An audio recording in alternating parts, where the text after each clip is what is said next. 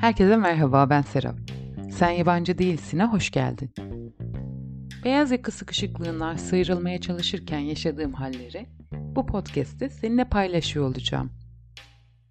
Yolculuğuma eşlik eden Yesmen filminden aldığım ilhamla her şey evet derken ya da en azından demeye çalışırken yaşadığım aydınlanmalar ya da tökezlemeleri anlatacağım.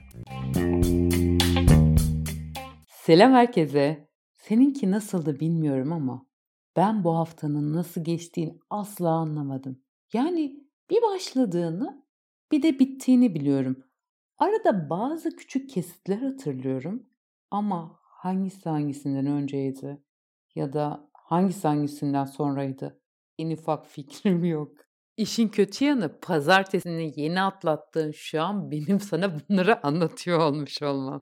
Ve iyi ki böyle kendime rahat edebileceğim güvenli alanlar yaratmışım. Örneğin seninle buluşmak gibi. Eğer bunları yapmamış olsaydım çok büyük ihtimalle beyin devrelerim yanardı. Uzun ve karmaşık haftamı bir kenara bırakıp bu hafta seninle konuşmak istediklerime geçmek istiyorum.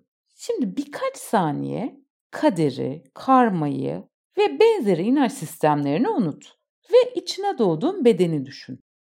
Asla seçmediğim bir alan. Bir şekilde hayatın içinde onunla yaşamaya çalışıyorsun. Daha önceki bölümlerimi dinlediysen bedenimle barışma hikayem benim için çok kolay olmamıştı. Hoş hala tam olarak barıştığımı iddia edemem.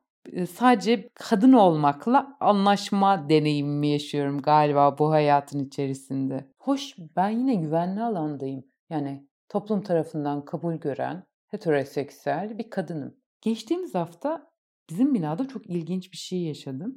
Seninle onu paylaşmak istiyorum. Sanıyorum birkaç sene önce bizim binada trans iki kadın yaşamaya başladı. Başlangıçta aslında komşular onlarla olmaktan gayet hoşnuttular. Fakat nedense zamanla hem kocalarından kıskanır oldular onları hem de çocuklarının onlara örnek alacağını düşünerek Binada bir çeşit cadı avı başladı. Her kattan imza toplayıp binadan attırmaya çalıştılar onları ama anladığım kadarıyla yeterli imza çoğunluğunu sağlayamadıkları için hala tatlı tatlı yaşıyorlar. Çok samimi olmasam da zaman zaman karşılaşıyoruz. O esnada öğreniyorum zaten bunları da. İşin ilginç yanı Binada bu kadar istenmemiş olmalarına rağmen neredeyse binanın tamamı onların özel hayatlarına çok yakından takip ediyor olması. Nerede ne yapıyorlar, ne yiyorlar, kiminle konuşuyorlar. Bütün bina sakinleri tek tek onları izliyor. Ay bu arada benimkini de izliyor olabilirler mi acaba? Hoş henüz kulağıma gelmediğine göre dillerine düşmedim. Neyse konumuza geri dönersek ve nedense bina ahalisi onlara gelen gidenleri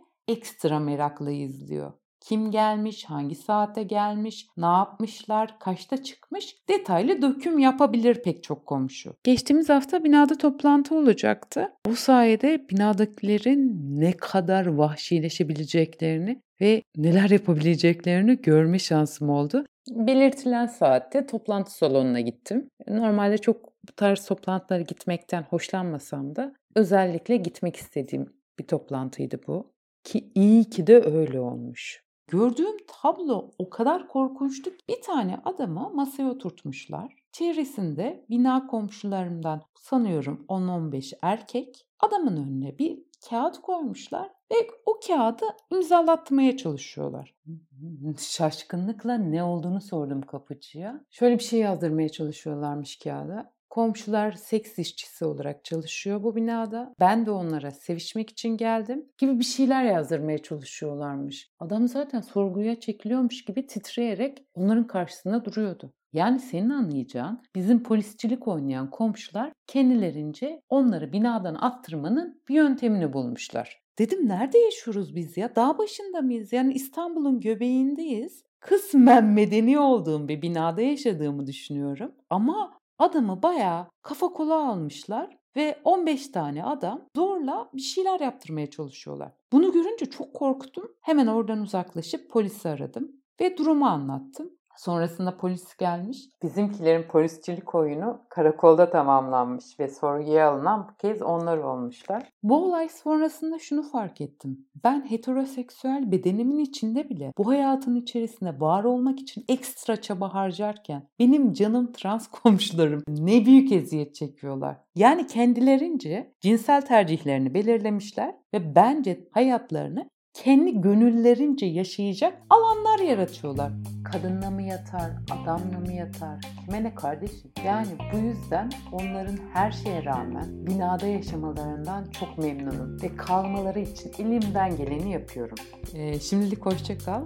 Önümüzdeki hafta görüşmek üzere.